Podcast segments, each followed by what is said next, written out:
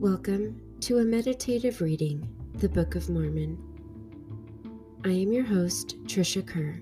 Thanks for joining me. Each episode of this podcast will include a brief guided meditation, a mindful reading of one chapter of the Book of Mormon, and 5 minutes of self-guided reflection time. Let's begin our guided meditation by finding a quiet place. Take a moment to adjust and become comfortable, whether you are laying or sitting. Close your eyes. Breathe deeply as you inhale through your nose and exhale through your mouth.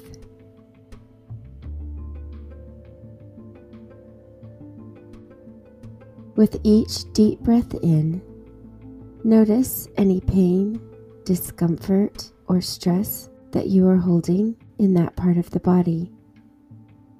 And as you exhale, release it and soften your body.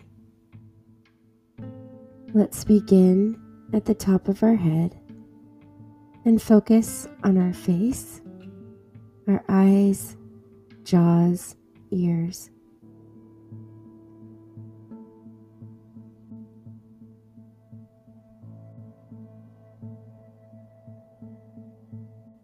Continue working down through the body, focusing now on your neck, shoulders, arms, and hands.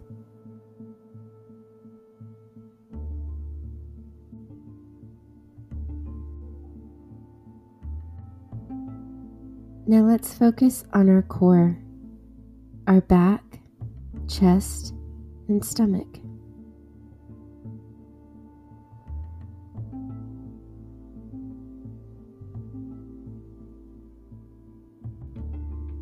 Continue working your way down as you focus on your hips, legs, feet, and toes.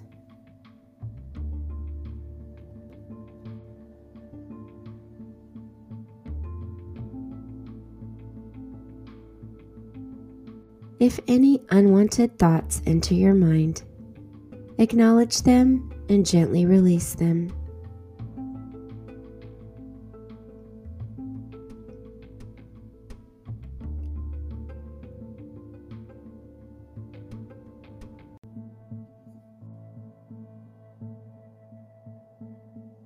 First Nephi, chapter 18.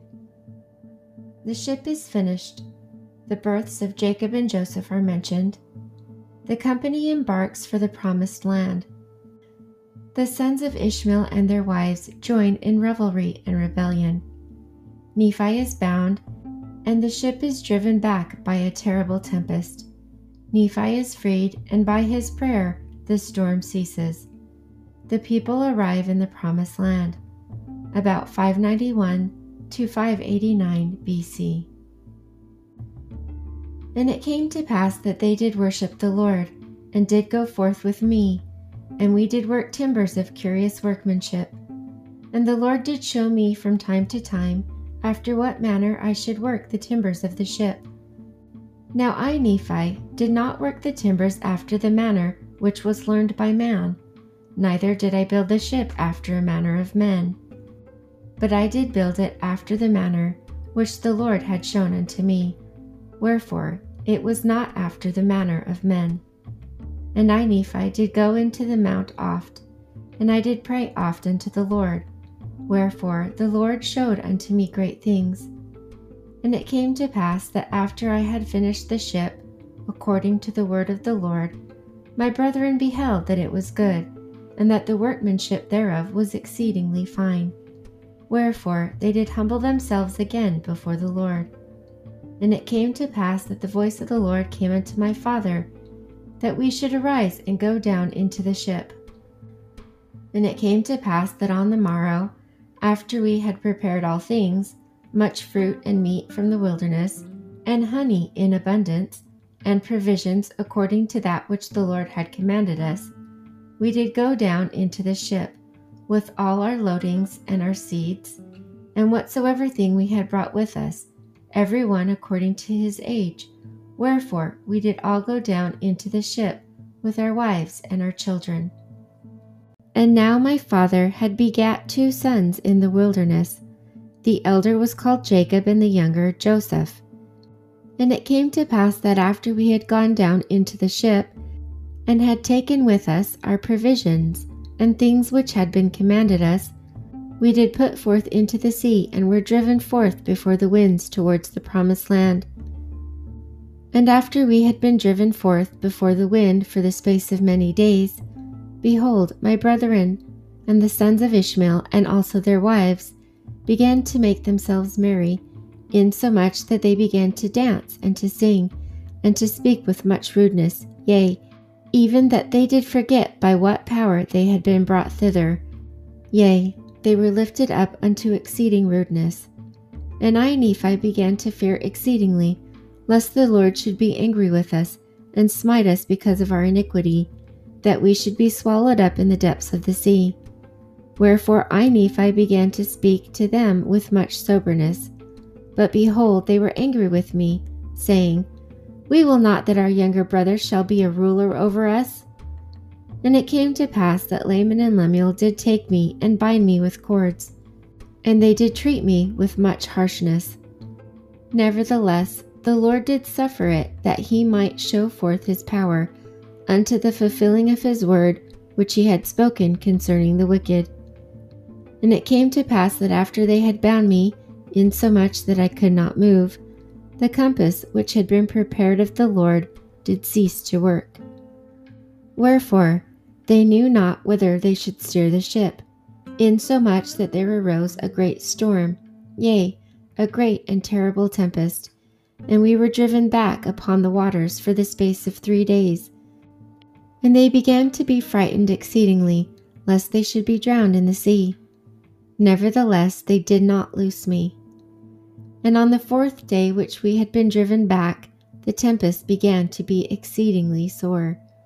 And it came to pass that we were about to be swallowed up in the depths of the sea. And after we had been driven back upon the waters for the space of 4 days, my brethren began to see that the judgments of God were upon them, and that they must perish save that they should repent of their iniquities.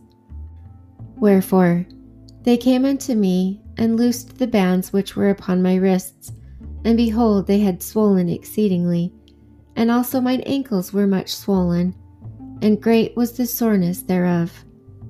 Nevertheless, I did look unto my God, and I did praise him all the day long, and I did not murmur against the Lord because of mine afflictions.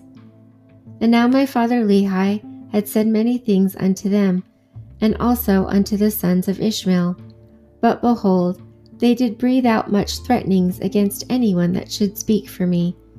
And my parents, being stricken in years, and having suffered much grief because of their children, they were brought down, yea, even upon their sick beds. And because of their grief and much sorrow, and the iniquity of my brethren, they were brought near even to be carried out of this time to meet their God. Yea, their gray hairs were about to be brought down to lie low in the dust. Yea, even they were near to be cast with sorrow into a watery grave. And Jacob and Joseph also, being young, having need of much nourishment, were grieved because of the afflictions of their mother, and also my wife with her tears and prayers, and also my children, did not soften the hearts of my brethren that they would loose me. And there was nothing, save it were the power of God, which threatened them with destruction, could soften their hearts. Wherefore, when they saw that they were about to be swallowed up in the depths of the sea, they repented of the things which they had done, insomuch that they loosed me. And it came to pass that after they had loosed me, behold, I took the compass, and it did work whither I desired it. And it came to pass that I prayed unto the Lord. And after I had prayed, the winds did cease, and the storm did cease, and there was a great calm. And it came to pass that I, Nephi, did guide the ship, that we sailed again towards the promised land. And it came to pass that after we had sailed for the space of many days, we did arrive at the promised land. And we went forth upon the land, and did pitch our tents, and we did call it the promised land. And it came to pass that we did begin to till the earth, and we began to plant seeds, yea, we did put all our seeds into the earth, which we had brought from the land of Jerusalem. And it came to pass that they did grow exceedingly, wherefore we were blessed in abundance.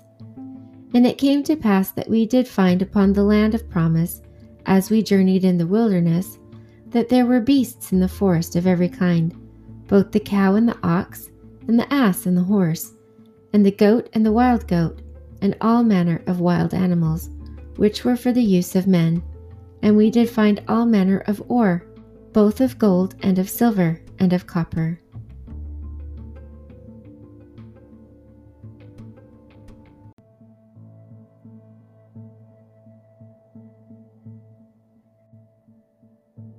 It is now time to take a few moments to pray, ponder, and reflect.